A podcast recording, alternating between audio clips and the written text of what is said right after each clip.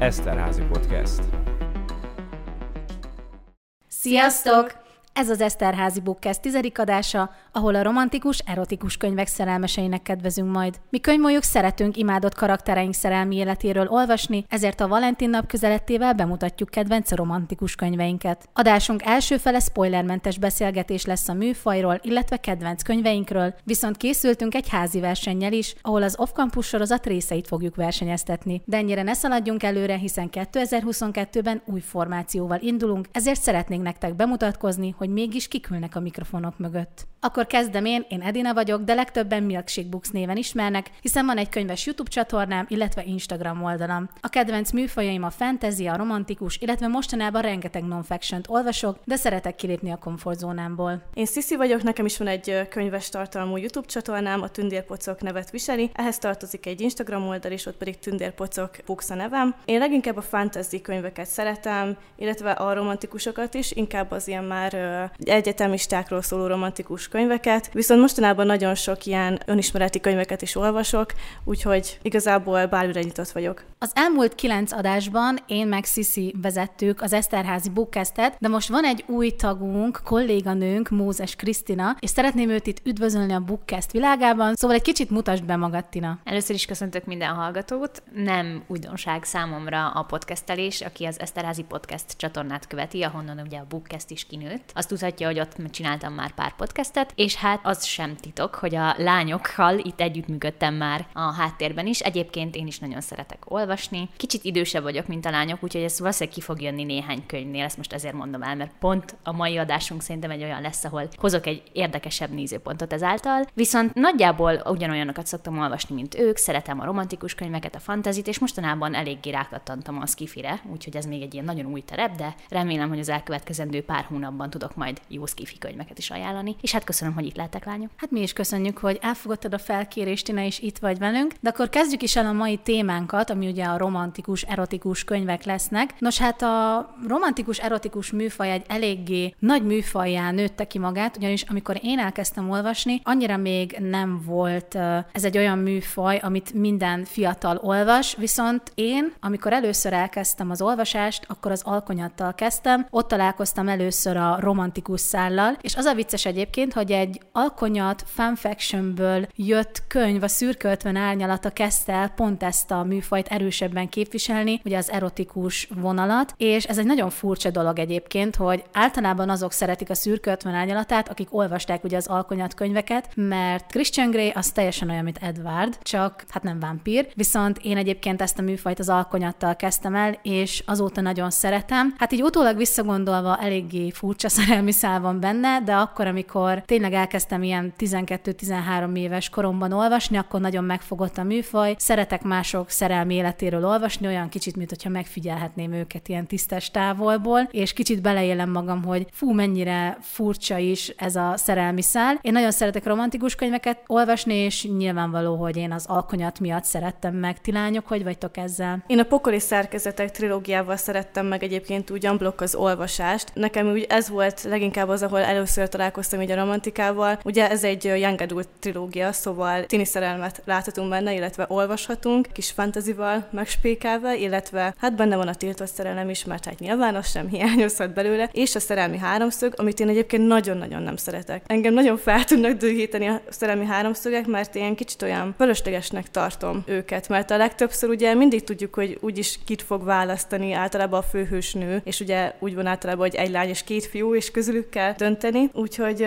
nekem szerintem úgy ez volt. Ez volt az első, ami, ami úgy jobban megfogott, és tényleg tudtam élvezni így a romantikát is benne. Igazából én mind a két említett könyvsorozatot olvastam már, bár megvallom őszintén, hogy nagyon nem szerettem a szürke árnyalatát, de most inkább maradjunk az alkonyatnál. Az alkonyatot viszont a könyveket azokat szerettem, és olvastam a pokoli szerkezeteket is, pont azzal kezdtem el így ezt az univerzumot. Viszont ami nálam a legelső volt, tudom, hogy ha kimondom a címet, akkor egyből mindenki azt fogja gondolni, hogy de hát az nem is romantikus könyv, az a Harry Potter hatodik része, és direkt nem az ötödiket mondom, ahol egyébként Harry először csókolózik csóval, mert a hatodik rész most nem is olyan rég olvastam újra, és a hatodik részben már így az elejétől érezhető az, hogy ott már azért vannak annyira felnőttek. Ezt most ilyen idézőjelesen mondom, hogy már érdekli őket a másik nem, de még vannak annyira gyerekek, hogy így ilyen finom utalásokból már a könyv elejétől kezdve tudjuk, hogy Harrynek előbb-utóbb le fog esni, hogy amúgy ő így beleszerelmesedett Ginnybe, és mire eljutunk oda a könyvben, szigorúan a könyvben, hogy megcsokolják egymást, nekem az egy tök nagy ilyen love story, mert hogyha kicsit visszagondolunk, akkor Ginny ugye már, hát konkrétan a legelejétől oda van Harryért. Igaz, próbálja élni az életét, meg próbálja úgy tenni, hogy mint hogyha túltette volna magát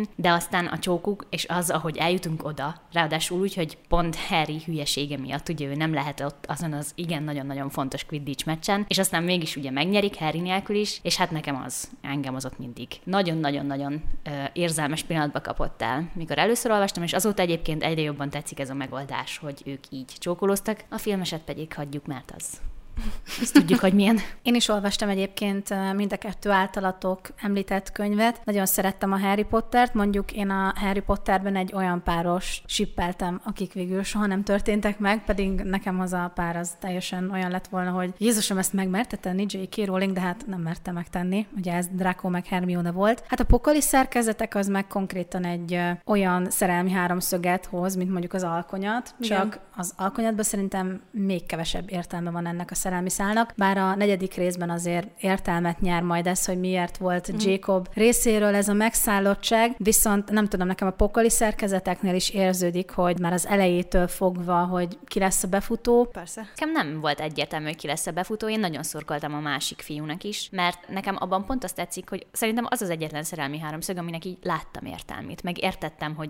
miért mm-hmm. történik, igen, úgy az igen. érzések által, mert például az alkonyatban teljesen random volt, szóval így Bella teljesen beleszeretett Edwardba, és aztán, amikor Edward ott hagyta, akkor konkrétan, mint egy mentő, azért szeretett bele Jacobba, mert nem volt ott Edward. Szóval, hát igazából itt is látszik ez a szürke 50 árnyalat, a toxikus szerelmi háromszög, de majd erre visszatérünk kicsit később. Azért az eléggé feltűnő, hogy mind a hárman egy fantasy könyvben találkoztunk először ezzel a műfajjal, és szerintem amúgy a romantika több műfajban is megjelenik. Például, hogy említettünk a fantasyba, ott szerintem nagyon erős vonalat képvisel a romantika. Vannak olyan műfajok, ahol inkább mellékszál, de azért a fantasyben nagyon erősen ott van. A könyv, ami erről eszembe jut, az a Tüskék és Rózsák udvara. Ez azért van, mert ott igazából a fantasy és a később álló háborús helyzetnek is tök nagy jelentősége van, de mégis a szerelmi szál annyira előtérben van, hogy érdemes elolvasni ezeket a könyveket, hogyha romantikus fantasyt akarunk olvasni, és ez igazából nem az a fantasy, mint mondjuk a pokoli szerkezetek, hogy nagyon hát szűkszavúan bánnak az olyan részekkel, amik inkább már 18-16 pluszos olvasóknak való. Mondhatjuk azt is, hogy ez már inkább az erotikus, romantikus fantasy vonalat képviseli. Én nagyon szeretem ezeket a könyveket, mégpedig azért, mert nagyon sok érzelmet találunk benne, főleg a második részben, hát ott, ott mindenkinek elszáll az agya a sok érzelmi hullámvasúttal, én még mai napig nem emésztettem meg. Aztán meg hát ugye ott van az 55. fejezet. Mindenki tudja, hogy mire gondolok, aki olvasta. Ti egyébként melyik fantasy könyvet hoznátok még ide az említetteken kívül? Én is nagyon szerettem az Akotár trilógiát, viszont nekem még ami így eszembe jut rögtön a, a fantasy romantikus könyvekről, az a Luxen sorozat. Nálam az hatalmas-hatalmas nagy favorite. A pokoli szerkezetek után olvastam pont, és egyszerűen nagyon-nagyon beleszerettem Démonbe. Nekem mai napig hatalmas nagy szerelmem. Ugye nekem nagyon tetszett, hogy igaz, hogy Démon nagyon-nagyon bunkón viselkedik, ugye kétivel, fel, meg mindig beszólgatnak egymásnak, húzzák, vonják egymás agyát, és nem az volt, hogy rögtön egy pillanatra egymásba szeretnek, mint például a említett alkonyatba, ugye. Ez nekem nagyon tetszett, hogy nagyon-nagyon elhúzta az írónő azt, ameddig ők ilyen eléggé döcögős úton összejöttek, még a második rész végén azt hiszem, ott jönnek össze végül. Szóval ez is tetszett benne, hogy, hogy nem rögtön az volt, hogy szerelem első látásra, és nagyon-nagyon jókat tudtam rajta nevetni, mert tényleg olyanokat szólnak egymásnak oda, hogy, hogy az, hát nagyon, na, imádom egyszerűen. Tina, neked mi volt ez a fantasy könyv? Nekem több is volt egyébként így most visszagondolva, hogy beszéltetek róla, bár én nem olvastam a Luxen sorozatot, de mikor kijöttek, akkor nagyon nagy hype volt körülöttük, és ezeket Igen. az infókat egyébként én is tudom, aki nem olvast el. Szóval ez egy tök jó példa, de amúgy én a napernyő protektorátus szeretném kiemelni, ami szintén ö, fantazi, és egy kicsit így visszamegyünk az időben. Ott például nem tudom mennyit árulhatok erről, most így a tekintetek alapján nem nagyon ismeritek. meg ez a sorozat ne, nem tudom. Még nem is hallottam róla. Öt része van egyébként, úgyhogy sorozat. Nagyon nagy szerepe van benne a romantikának, de nem teljesen úgy, ahogy a mostani könyvekben. Ez is egy fantázia, hogy említettem. Vámpírok, vérfarkasok beilleszkednek tulajdonképpen a 19. században az emberek közé, és akkor ott tulajdonképpen ilyen nagyon-nagyon-nagyon humorosan, nagyon viccesen, de mégis ilyen beszólogatósan szeret egymásba a két főszereplőnk, akiknek amúgy így nem is szabadna együtt lennie, mert a főszereplőnk Alexia, ő egy, hát ő egy vénlány, így 25 évesen, abban a korban már vénlánynak számított, mm. ráadásul kék harisnya, ami azt jelenti, hogy nagyon érdeklődik a különböző tudományágak, a különböző technika iránt, amit abban a korban egy nőnek egyáltalán nem volt se szabad, se pedig megszokott, és a másik főszereplőnk Lord Makkon, ő pedig egy vérfarkas, egy falkavezér, aki a királynőnek egyébként a hadseregének is egy vezetője. És hát ők így egymásra találnak a különböző partikon, a különböző szalonokban. Úgyhogy én ezt nagyon szeretem, nagyon humorosan, ilyen csipkelődős szerelem alakul ki köztük, és ez nem is nagy spoiler, mert amúgy benne van a könyvnek a fülszövegében, hogy az egész azért van megbolondítva, mert Alexiának igazából nincs lelke. Tehát ő végig azt gondolja, hogy ő nem szerethet bele senkibe. Úgyhogy nagyon-nagyon érdekes dolgok jönnek ki belőle, szóval ajánlom az első részt mindenkinek. Én egyébként mostanában próbálok arra rászokni, hogy több klasszikus könyvet olvassak, mert nagyon sok értékes könyvet lehet találni a témában. Nekem az egyik klasszikus, amit, amit nagyon-nagyon szerettem, az F. Scott Fitzgeraldtól volt a Nagy Gatsby, amit mai napig imádok, mind a filmet, mind a könyvet, mert többször is olvastam. Annyira nagy értéket képvisel nekem az a könyv, ugyanis nem az a tipikus szerelmi, romantikus szálva, mint amit megszokhattunk, hanem van benne egy eléggé nagy tragikus vonal, hogy senki nem ilyen szerelmet akar magának, mégis vágyunk arra, ami Jay és Daisy között van. Ti egyébként olvastatok már így klasszikus műfajban valami romantikus könyvet, mert azért nem csak a fantasyben erős szerintem, hanem a klasszikusban is ez a vonal.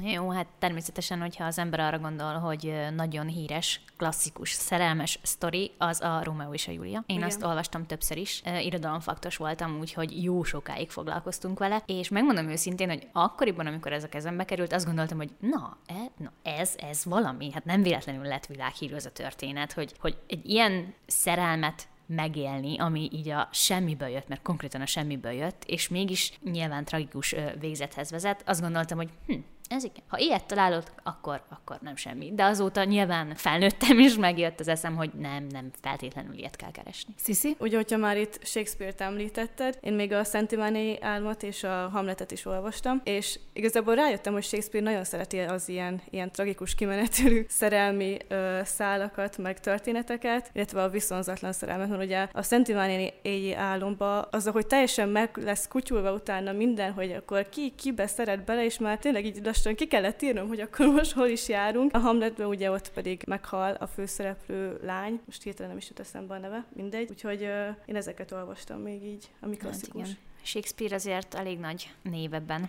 a romantikus Igen. dologban. Hát meg ha már nagy nevek, akkor megemlíthetjük ugye Jane austen is, illetve Louisa May Alcottot, akitől majd fogunk is közösen olvasni, ugyanis márciusban lesz a nőnap, és úgy gondoltuk, hogy szeretnénk egy klasszikus könyvet elolvasni az alkalomattán, így a kisasszonyokat választottuk, amit majd egyébként meg tudtok nyerni az Instagram oldalunkon is, szóval mindenképpen kövessetek be, de majd több információt a podcast végén fogunk majd erről elmondani. Na és hát térjünk rá egyébként most már a fő témánkra, ami az erotikus, romantikus könyvek. Eléggé megosztó műfajról beszélünk, mert sokaknak vannak fenntartásaik vele, mert nagyon nehéz szerintem egy normális, erotikus, romantikus könyvet írni, amiben teljes egységben van az erotika, illetve a romantika is. Szerintem nagyon-nagyon nehéz ebbe megtalálni az egyensúlyt, például ugye ott van a szürke 50 árnyalata, amivel ez a műfaj elkezdett szárnyalni, mert L. James ezt megírta, kiadatta, és onnantól kezdve mindenki lelkileg elcseszett milliárdosokról másról akart olvasni, akiknek olyan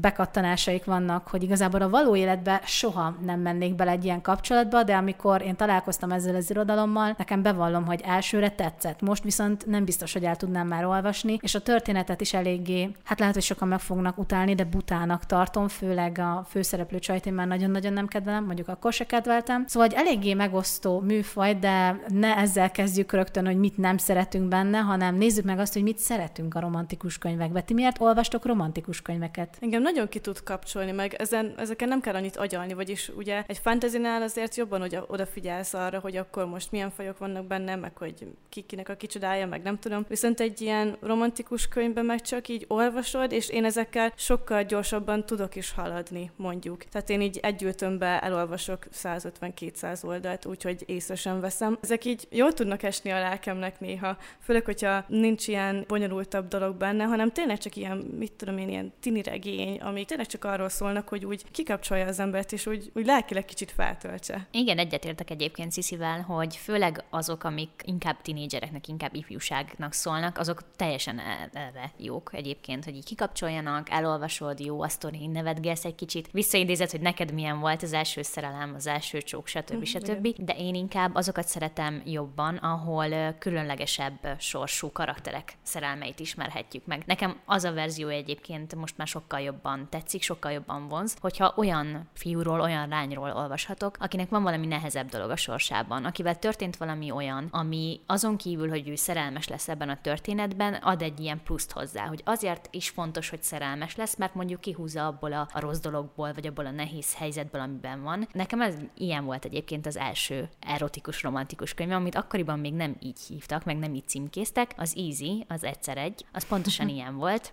hogy ott is, aki olvasta, azt tudja, hogy miről beszélek, de próbálok spoilermentes lenni, hogy egy olyan dologgal indul, ami egyáltalán nem jó dolog. És mégis, ahogy belemerülünk egyre jobban a történetbe, az a szerelem, ami kialakul a két főszereplő között, sokkal többet ad mind a kettejüknek. Erőt is ad a mellé, megmutatja, hogy igenis ki lehet állni magunkért, hogy a múltbeli hibáinkat el kell engednünk egy idő után. Szóval, hogy nekem ezek a történetek sokkal többet adnak, amellett, hogy természetesen nagyon szeretem az erotikus részeket benne, mert hát nyilván egy erotikus könyv könyvet azért veszünk a kezünkbe, hogy amíg ott ülünk a kis fotelünkben, addig igenis elég dolgokat olvassunk. Én is egyébként egyetértek veletek abban, hogy nagyon kikapcsolnak ezek a könyvek. Én amikor fiatalabb voltam, akkor nekem teljesen mindegy volt, hogy kinek milyen a háttere. Hogyha jól megvoltak írva a karakterek, akkor én bárkivel tudtam azonosulni, és bármelyik karaktert szerettem követni egy történeten át. Viszont mostanában már én is úgy vagyok vele, hogy amikor olvasok egy szerelmi történetet, akkor szeretem, hogyha van végkifejlete, valami történik a szereplőkkel. Most utólag, hát ebben a hónapban eléggé belástam magam a, a hügge élménybe, és elolvastam egy könyvet a hüggéről, és tavaly még vettem egy könyvet karácsonykor a hügge szerelmet, és azt így elolvastam. És annyira jó volt, mert tökre átadta ezt a hügge életérzést. A főszereplő férfi egy eléggé munkamániás ember, a nő meg egy nagyon hügge személyiség, egy nagyon nyugodt, nagyon, hát tudjátok, ez a csillember. Ugye az volt nyilván ennek a lényege, hogy a hügge csajszi meghüggézi tulajdonképpen a...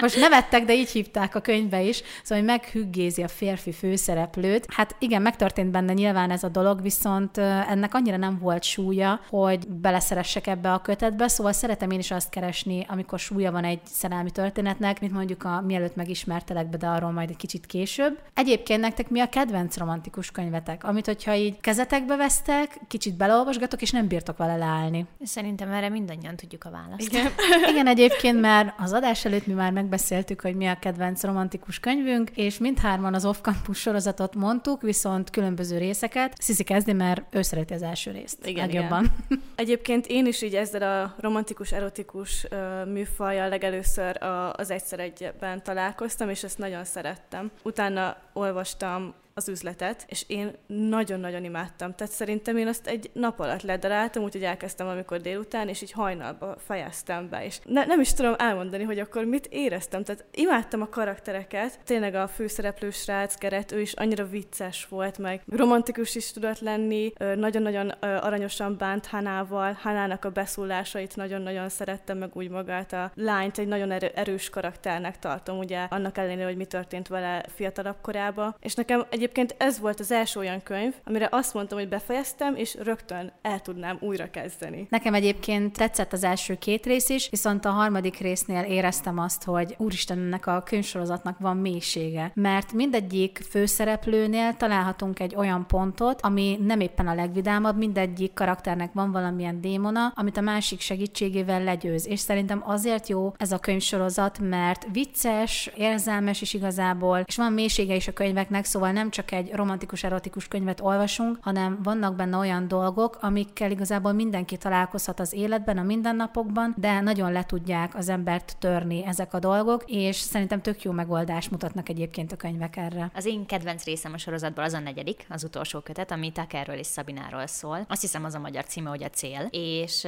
bevallom őszintén, hogy amikor olvastam sorrendben, akkor nekem is az első volt az, hogy úristen, ez nagyon jó. Ez, ez hú, ez majdnem olyan, mint az Easy az egyszer egy, ebből mm-hmm. biztos, hogy nagyon jó lesz. Aztán jött a második, azt gondoltam, hogy ez még jobb, mint az első. Nagyon jó, nagyon vicces, szerintem az a legviccesebb rész. Igen. Aztán jött a harmadik rész Deanről, és teljesen ezt gondoltam, amit te, hogy na, itt megérkeztünk oda, hogy itt már ilyen nagyon durva mélypontok is vannak, ennél már nem lehet jobb. És aztán kijött a negyedik rész is, de, de lehetett jobb. Nekem egyszerűen Tucker pont az a karakter volt, akiről így sokkal többet szerettem volna olvasni már az első három részben is, de valahogy sose jött össze, és ugye megmagyarázták a negyedik könyvben, hogy miért nem volt ott sokszor, és egyszerűen levett a lábamról. Merem azt mondani, hogy nekem Tucker az ilyen könyves nagy ő. Tehát, hogy így soha nem olvastam még olyan karaktert, aki sokkal jobban bevonzott volna, mint ő. Szerintem az off-campusról ennyi elég is lesz, ugyanis a podcast végén majd szeretnénk egy ilyen házi versenyt rendezni, összeírtunk 7 pontot, és a 7 pont alapján szeretnénk eldönteni, hogy melyik volt a legviccesebb, legromantikusabb, meg stb. Most ezt így nem fogom előre elspoilerezni, ott majd nyilván azok az emberek maradjanak velünk, akik már olvasták az off-campus sorozatot, mert erősen spoileresek lesznek a részek. Viszont most azért lépjünk tovább, mert azért eléggé a pozitív dolgokról beszéltünk, viszont tényleg vannak olyan erotikus, romantikus könyvek, amik csak arra mennek, hogy olyan részeket írjanak, amikkel a nőknek, illetve férfiaknak tudnak imponálni, és történetük konkrétan nincsen. Ti találkoztatok már ilyen kötetekkel, ami tényleg annyira kiáll kiábrándított titeket, hogy egyszerűen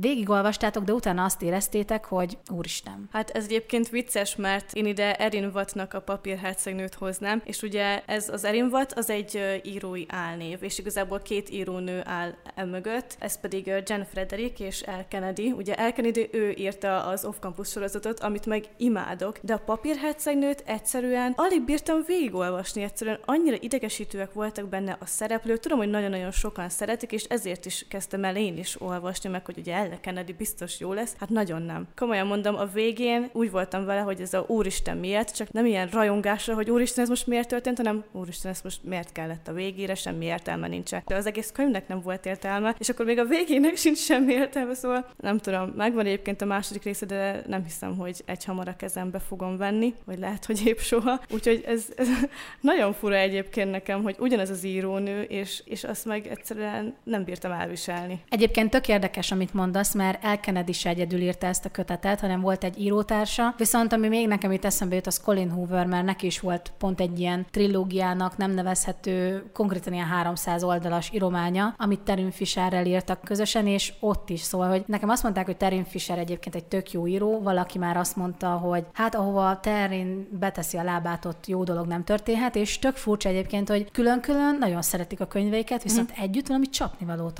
alkottak. Tina, neked mi volt az a könyves élmény, ami, ami nagyon szörnyű volt? Egyébként én is elolvastam ezt a, hát, hogy mondtad, füzet sorozatot. Füzet sorozatot, igen.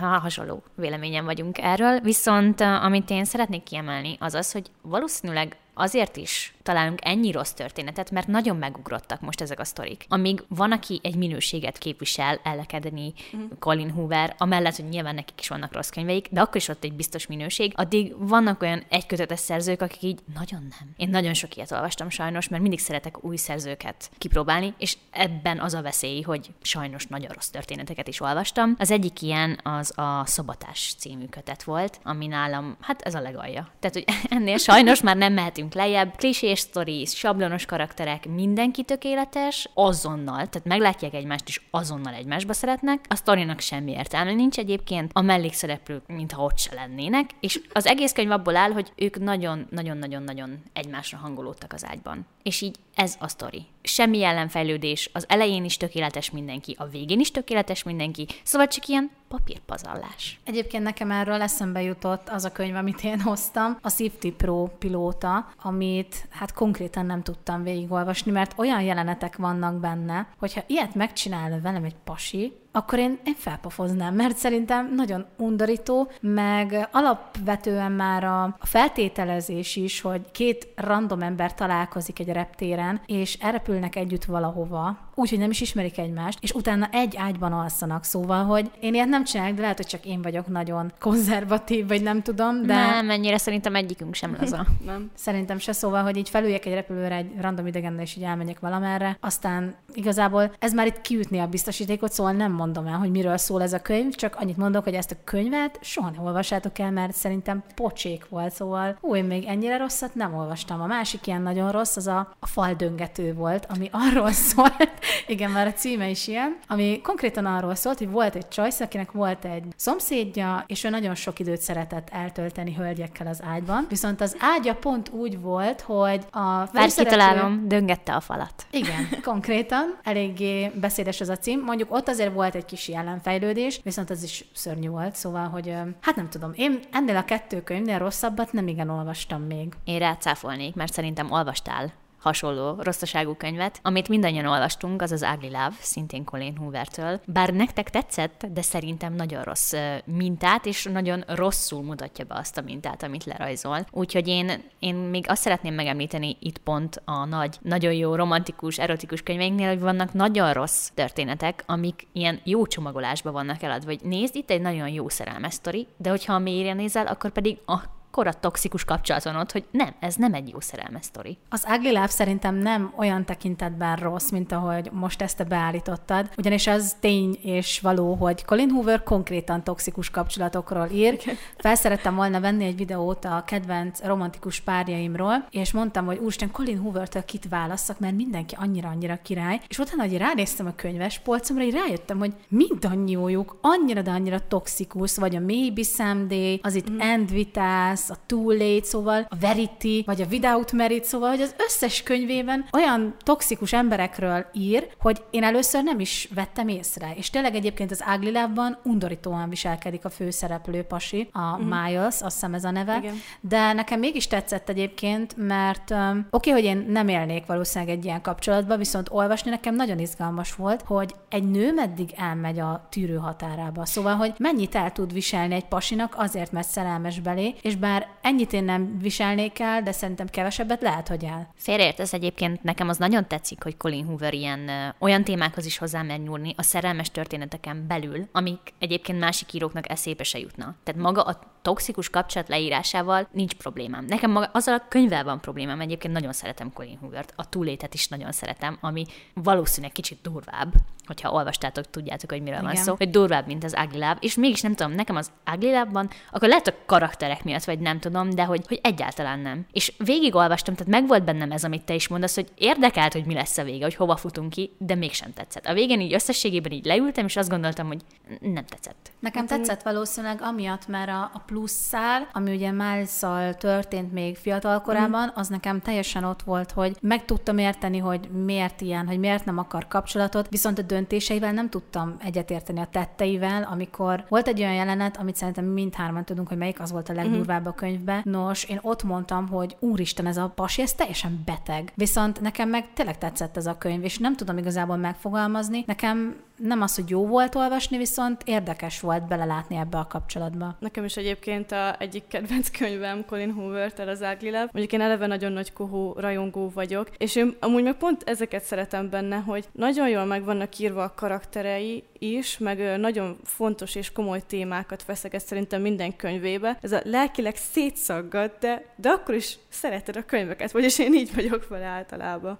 Értem, amit mondotok, és igazatok van ebből a szempontból, hogy ilyet is kell úgymond olvasni. Csak én arra szeretném felhívni így a hallgatóságunk figyelmét, ha már így megkaphattam ezt a lehetőséget, hogy nagyon fejben rendbe kell tenni, hogy a toxikus kapcsolat az ne az a kapcsolat legyen, hogyha tetszett is a könyv, ne egy ilyen kapcsolatra vágyjál. Tehát Igen. amíg tök jó, hogy ezt elolvasod, hogy na ilyet ne, addig semmi, hát ah, ez van kedved, akkor ezt olvasd, mert én is olvastam Kohótól többet, a túlétet is olvastam, az It and Vitát is az egyik kedvencem, a November 9 sem az egészséges kapcsolatok határán belül mozog, szóval, hogy így megértem, csak szerintem fontos fontos felhívni a figyelmet minden olvasónak, hogy amíg ezt tudod így a helyén kezelni, addig olvasd. Aztán, Igen. amikor már elkezdesz ilyenekre vágyni, akkor ne olvasd többiet. Teljes mértékben egyetértek egyébként, mert Colin Hoovernek a könyveire tényleg fel kell készülni lelkileg. Én konkrétan nem tudom egymás után olvasni a könyveit, mert mindegyik egy toxik kapcsolatot mutat be, még akkor is, hogyha nagyon romantikus tud lenni néha, és nagyon szétolvadsz tőle, de olyan témáik vannak, amik nem mindenkinek való. Viszont ha már itt járunk a toxik kapcsolatoknál, akkor azért még én tudnék mondani egy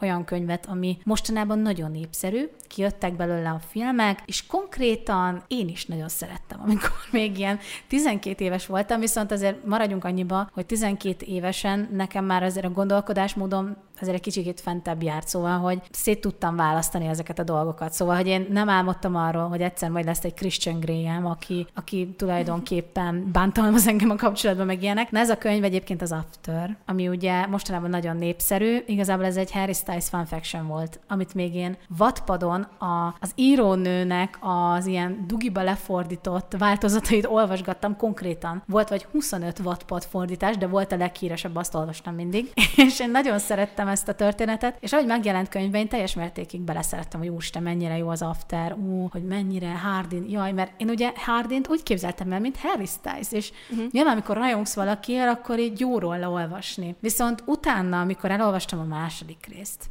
aztán a harmadikat, így rájöttem, hogy ez a történet tulajdonképpen csak arról szól, hogy tini lányok csorgatják a nyálukat Harry Styles-ra, aki amúgy nem is Harry Styles, hanem Hardin Scott, és egy, egy annyira toxik ember, szóval, hogy én még ilyen, ilyen embert még én nem láttam, szóval Hardin Scott szerintem a, a filmben csapnivaló színész, pedig ugye ő volt a gyerek Voldemort, mm-hmm. viszont a filmben, tehát vannak olyan részek, hogy konkrétan sírva röhögök rajta, és már csak azért nézem meg az After filmeket, mert annyira cringe, hogy azt már jó nézni, szóval, hogy így ki tudsz rajta égni. Semmiről nem szól a történet, egyszerűen a karakterek olyan borzasztóak, hogy valami hihetetlen. Szóval az After szerintem nagyon-nagyon nem állja meg a helyét a romantikus erotikus könyvek között, mert nem is toxik ez már, hanem ez már borz borzalom. Ez a mit ne olvas igazából Konkrétan. a romantikus Na, könyvek. mindegy. Na hát szerintem eléggé jól kiveséztük a romantikus erotikus témát, szóval most térjünk rá arra a versenyre, amit már az elején említettem, ugyanis most jön a házi versenyünk, ahol az off-campus könyveket fogjuk megversenyeztetni különböző szempontok alapján. Azoktól pedig, akik még nem olvasták a könyveket és nem szeretnének spoilert, most elbúcsúzunk, de további tartalmakért mindenképpen kövessétek az Eszterházi podcast, illetve az Eszterházi Bookcast Instagram oldalát, ahol első kézből érte értesülhettek a közös könyvekről, a témákról és a nyereményjátékokról. Szóval most kezdjük is el a versenyünket. Hét darab pontot írtunk fel, mindenki már előre megírta, hogy milyen jelenetet hozott ide, illetve melyik könyvet. Szóval kezdjük is az első ponttal. Melyik volt szerintetek a legromantikusabb jelenet?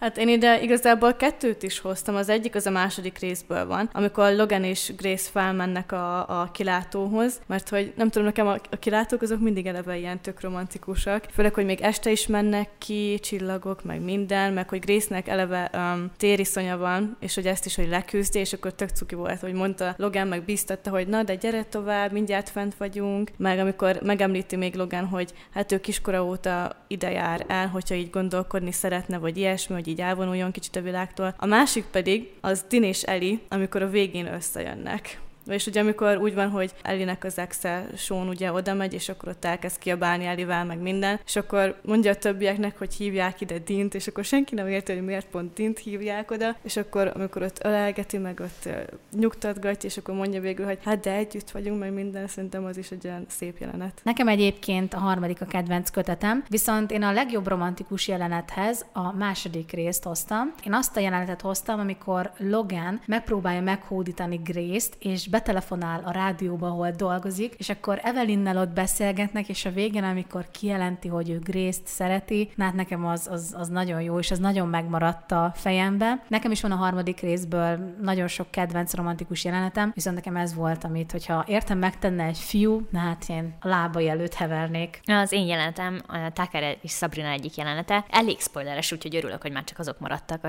akik olvasták a könyveket, ugyanis Jamie születése után, amikor Tucker beválja Sabrina Sabrinának, hogy szereti. Uh-huh.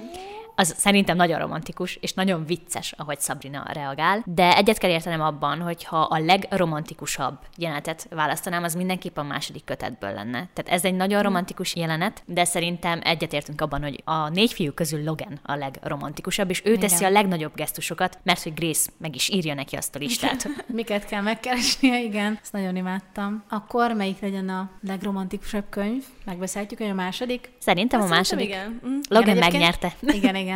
Ha már nem volt benne a kedvenc könyvek között, akkor az első pontot meg is nyerte. Na hát ugye a legromantikusabb jelenet után ugrunk a leggázabb jelenetre, mert szerintem azért volt pár. És szerintetek melyik könyv fog nyerni most így, rögtön az elején? Szerintem a harmadik. A harmadik.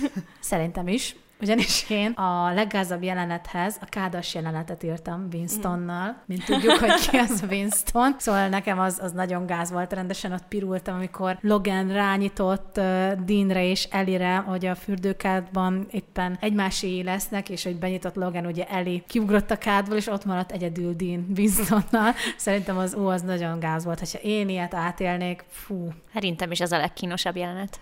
Én, én ennek így instant ideadom. Igen, Tehát, igen. hogy Szerintem, amúgy is szerintem Ellie és Dean csinálta a legtöbb kínos dolgot. Igen, Úgyhogy ennek a könyvnek így ideadhatjuk ezt a Konkrétan, címet. mert egyébként ők annyira kínosak mindketten, szóval hogy olyan kínosan tudnak viselkedni, szerintem amúgy nekem azért lett ez a kedvenc könyvem, mert mindkettő olyan bolond és annyira bénák, Igen, hogy meg hogy eleve titkolják ezt az egészet, hogy ők összejárnak. meg Igen, és két olyan ember, aki nem tud titkolódni. igen, pont azok titkolóznak. Mindketten ilyen nagyon nagy szájúak, meg minden, szóval nem is értettem egyébként, hogy miért kell ezt itt titkolni, főleg már egy idő után azért.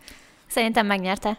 Dean és Ellie elvitte ezt a pontot. Igen, abszolút. Szerintem is. A harmadik pontunk a legjobb mellékszereplők, mert azért nagyon erős főszereplőink vannak, de azért a mellékszereplőinkről is szerintem sokat kell beszélni. Nekem egyébként a legjobb mellékszereplő, az most furcsa lesz, mert én Sabrinát írtam, mert hogy a harmadik részben ő még egy mellékszereplő volt, ugye Dean mellett, és annyira, de annyira ki tudta őt offolni, hogy én nagyon imádtam ezt a csajt, hogy ő rajta nem talált fogást, én nagyon szeretem őt, és amikor főszereplővé vált, hát akkor én nagyon meglepődtem, és nagyon örültem neki egyébként. Szóval nekem Sabrina a legjobb mellékszereplő. Hát, hogyha így nézzük, akkor én ö, elit mondanám, ugye még az első részben, hogy Hanának a legjobb barátnője, meg ugye lakótársak is, mert én nagyon-nagyon szerettem azt, hogy, hogy mindent kimondott, amit gondolt, meg tényleg ilyen nagyon-nagyon vicces beszólásai voltak neki is, viszont ö, én még Hanának a szaktársait mondanám, mert ők is nagyon viccesek voltak, ők is mindig beszólogattak Hanának, főleg amikor már így látták, hogy Gerettel alakulnak ott a dolgok, akkor is mindig szivatták. Hát én ö, Beauty is mondanám, mert ő meg annyira kedves és aranyos karakter volt, és nagyon sajnáltam, amikor ugye harmadik részben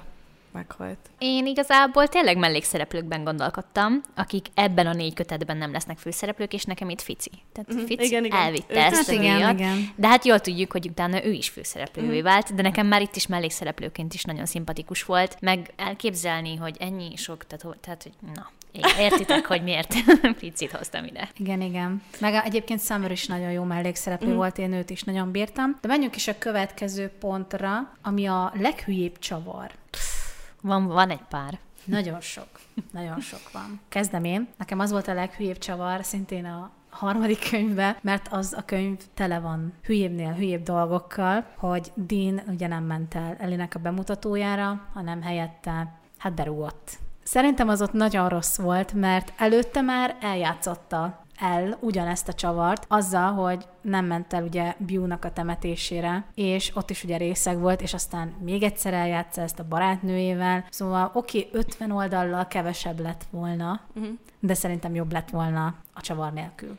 Hát igen, ez egy elég hülye döntés volt. Igen. Kétszeresen. Nekem még talán Hanának volt az, hogy um, ugye amikor Geretnek az apukája megfenyegette, hogyha nem szakít Gerettel, akkor nem fogja Geretet tovább támogatni. Ezt nem mondta el Geretnek, és itt is volt egy olyan fölösleges párfejezet, ugye amikor ugye szakított Gerettel, és akkor ott uh, egyikük se volt jól, meg, meg hát ment a szenvedés, és szerintem akkor azért el kellett volna mondani a Geretnek. Én biztos, hogy elmondtam volna egyébként. Hát megspóroltunk volna ilyen száz oldalt, hogyha beszélgetnek igen. egymással. Akkor kimarad ez a dráma belőle a részből.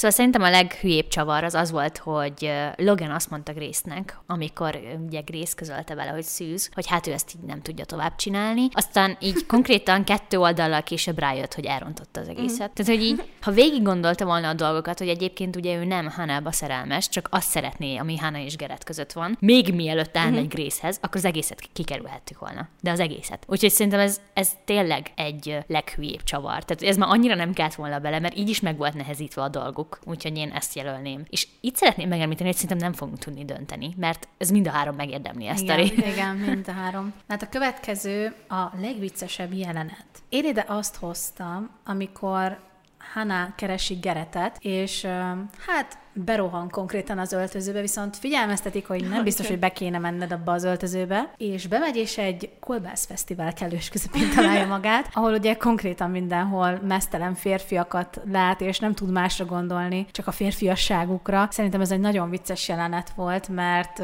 elképzelni is, hogy ahogy leírta El Kennedy, főleg ez a kolbász fesztivál, hát szerintem ez nagyon-nagyon király volt. De egyébként ez a sorozat maga nagyon vicces, mert El Kennedynek eszméletlen humora van, szóval szerintem itt is nagyon nehéz nehéz lesz legviccesebb jelenetet választani. Nekem nem tudom miért, nekem az volt nagyon vicces, én azon nagyon nevettem, amikor a harmadik rész vége felé megjelenik Dean így félmesztelen, és akkor így ránéz Eli, hogy te miért vagy félmesztelen, és akkor mondja, hogy nem csípja a pólókat, meg hogy, hogy a ruhákat, és így oké. Okay. Ami volt az a jelenet, amikor Grace közli uh, Logannál, hogy szeretlek te idióta. Nem tudom miért, de nekem az is vicces volt. Vagyis, hogy egyszerű volt vicces, meg olyan, nem tudom, kicsit megható is, hogy így bevallja, aztán kiszalad az egész lakásból, és így most akkor döntsd el, hogy ez most vicces volt. Szerintem azért is érzed viccesnek, mert utána ezzel szivatták a fiúk. Ja, igen, hogy mindenhez odarakták, hogy te idióta, és szerintem amúgy ez tényleg elég vicces volt. Igen. Az én legviccesebb jelenetem az a negyedik kötetből, amikor Gerett és Logan versenyeznek a keresztapaságért. Az is nagyon jó. És van köztük ez a verseny, és amikor elküldi a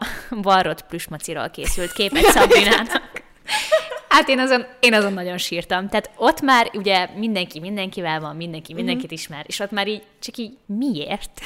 nagyon vicces volt szerintem, de egyébként, hogyha amikor megbeszéltük ezt a pontot, nekem is a, az öltözői jelenet Egyébként jutott nekem eszembe. Is az szóval nekem szerintem az így a number one, de nagyon-nagyon sok jó vicces jelenet van benne. Nekem egyébként a másik, amit majdnem leírtam, az ez volt, a Maci is, mert ez is olyan vicces volt, ahogy így versengtek azért, hogy ki legyen a keresztapa, tehát szerintem nagyon-nagyon jó volt. De így a nagyon vicces vicces vonal után térjünk át arra, hogy szerintetek mi volt a legrosszabb döntés a könyvben. Mert én már ezt egyébként említettem korábban. Nekem az volt a legrosszabb döntés El Kennedy-től, hogy megölte Bute. Mondjuk kellett az, hogy kicsit mélysége legyen a könyveknek, viszont nekem az nagyon rosszul esett, hogy Dean végül nem ment el a temetésére, és szerintem az egy nagyon rossz döntés volt, mert meg tudom érteni, hogy nagyon fájt neki a barátja elvesztése, viszont a végtisztességet szerintem meg kellett volna neki adnia, és nem berúgni rúgni helyette. Egyébként én is ezt írtam le, hogy Dean, amikor ugye Biónak a halála utána, hogy viselkedett. Igen, szerintem ebben megegyezhetünk, hogy ott nagyon rossz döntéseket hozott. Úgyhogy szerintem ezt most megint Dean nyerte. Dean mindent megnyert. Hát azért ő Dean Di Laurentiis. Hát eddig a legrosszabb döntés nyerte, a legkínosabbat. De ezek miatt lett ő maga Dindi Laurentiis. Igen, igen. Na, menjünk akkor a legutolsó pontra, ami a legjobb főszereplők. Szóval itt ki fogunk választani most egy férfit, illetve egy női főszereplőt mindannyian, hogy szerintünk kik voltak a legjobbak. Itt nem párokat választottunk ki, mert nyilván mindenki azt mondaná, aki a kedvenc könyve. Szóval inkább a, a férfit meg a nőt szeretnénk kiválasztani. Egyébként én pont egy olyan párost választottam ki, akik nagyon furcsák lennének együtt. Nyilván nekem a legjobb férfi főszereplő az Din volt, Din Di Laurentiis, viszont a legjobb női főszereplőhöz pedig Sabrinát írtam. Na, meg is értelek, hogy miért. Ugye? szóval nem tudom, nekem Sabrina nagyon vicces volt, illetve nekem nagyon szimpatikus volt azzal, hogy ő, ő nagyon tanult volt, neki nagyon fontos az, hogy az egyetemmel mi van, illetve Hát miután ugye megtörténik, aminek meg kellett történnie, az, hogy teherbe esik, hát azután szerintem nagyon felelősségteljes döntéseket hozott, meg nagyon bátor is volt Igen. szerintem. Igen. Tehát annak ellenére, hogy sokkal könnyebb lett volna az élete, ha ezt az egészet nem vállalja el, uh-huh. és tényleg tovább megy, ügyvéd lesz, elköltözik. Mi, tehát annyira be volt tervezve az élete, és mégis ennek a szöges ellentétét választotta. Igen. Legjobb férfi karakternek, hát én is csak Geretet tudom mondani, a személyes kedvencemet, mert nagyon vicces volt, komoly is tudott lenni, hogyha úgy volt, romantikus, Hanával nagyon-nagyon imádtam, ahogy bánt, és, és szerintem ő tényleg ilyen, ahhoz képest, hogy ugye az elején ő abszolút azt mondta, hogy hogy ő nem akar kapcsolatot meg minden. Szerintem nagyon-nagyon jó ilyen barát alapanyag, és utána nagyon-nagyon aranyosan bánik Hánával is. A legjobb női karakternek pedig én Elit mondanám. Ugye őt már mondtam az előbb is, hogy őt nagyon szerettem, és uh, amiket már ugye el is mondtam, hogy nagyon szeretem azt, hogy mindent kimondott, meg ahogy az emberekkel bánt, mert egyébként meg mindenkivel kedves volt szerintem, meg ez, hogy, hogy minden kimondott, ami a szíven, az a száján, az nekem nagyon-nagyon tetszett a karakterben, meg hogy ő is ugye nagyon-nagyon céltudatos volt, és hogy minden áron színész szeretne lenni, ami ugye utána neki össze is jött. Bár volt két egy-két bukkanója, de hogy végül így elérte a célját, és én őt mondanám így legjobb női karakternek. Nekem a legjobb női karakterem, ahogy Edina is mondta, én Sabrinát nagyon szeretem, nagyon példamutató, hogy viselkedik. Mm. Viszont ha a legjobb női karaktert kell választani, akkor én Grace mondanám. Mert ő is nagyon bátran viselkedett, tehát ahhoz képest, amit Logan művel vele az elején, és onnan, Igen. ahogy feláll, és nem hagyja magát, és nem azt csinálja, amit valljuk be a legtöbb romantikus szereplő csinál, Igen, hogy jó, hát akkor a tiéd vagyok, hanem nem, ha kellek, mm. dolgozz meg, értem. Mm. Nekem ez nagyon szimpi volt, úgyhogy én Grace-t mondanám. Hát, legjobb férfi főszereplőnek meg Tucker. nincs, nincs kérdés ebben a, ebben a pontban nálam, úgyhogy én őket kettőjüket mondanám ide. Hát nyilván azért választottuk kedvenc könyvünknek ezeket, mert a férfi főszereplőkbe azért nyilvánvalóan belezúgtunk. És hát ez volt az Eszterházi Bookcast tizedik adása. Reméljük, hogy élveztétek az első közös adásunkat, és velünk tartotok legközelebb is. Keressétek az Instagram oldalunkat, ahol a napokban a szemfülesek két nyereményjátékot is találhatnak majd. Az egyikben a témához kapcsolódva nyerhettek egy romantikus könyvet Justin A. Reynolds-tól, a Végzet ellen című kötetet, illetve a március havi közös olvasmányunkat, Louisa May Alcottal a kisasszonyokat. Tartsatok velünk legközelebb is a közös olvasás során, hiszen közösségben olvasni a legjobb. Sziasztok! Sziasztok! Sziasztok! Eszterházi Podcast.